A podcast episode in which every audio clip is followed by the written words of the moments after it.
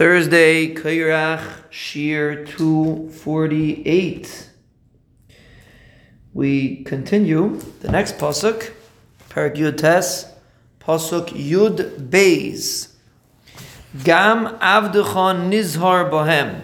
Your Eved is also careful, meaning David HaMelech, he's very careful with fulfilling the mitzvahs. Bishamram Ekev Rav. What does it mean, Bishamram Ekev Rav? So really we should know this in our sleep, because we say this every Shabbos in our sleep.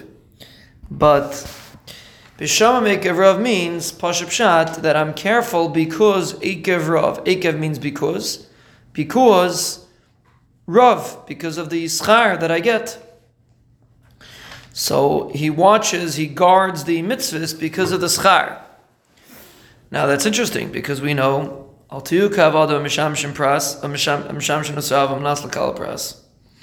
So why would David HaMelech proclaim that he's bishamam ekev rav?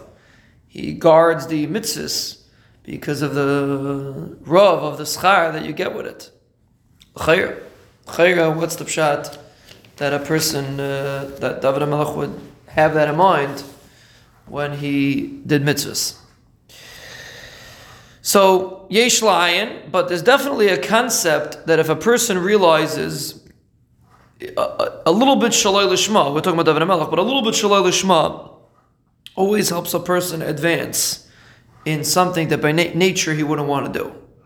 That means eh, yes, a person shouldn't be misham shosav amanas lekabel pras. That shouldn't be a person's goal. Amanas lekabel pras. But if a person, if that stimulates a person, the fact that there's there's schar, it's a stimulation tactic. It's a way to get a person moving. So that is not could be is not considered a chesaron. And farkert, that's a motivator to help a person do mitzvahs properly person that has some sort of, we'll call it shaloi lishma, some sort of intention on, of benefit, it becomes much easier for him to overcome the Yitzhar. So of course David HaMelech did everything lishma.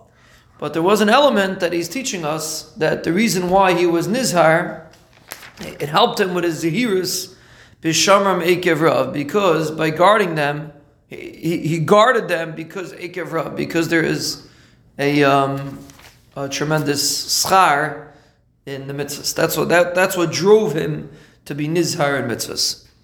So David Melech is teaching us the mahalach, how a person can train himself to serve the Banishlam properly.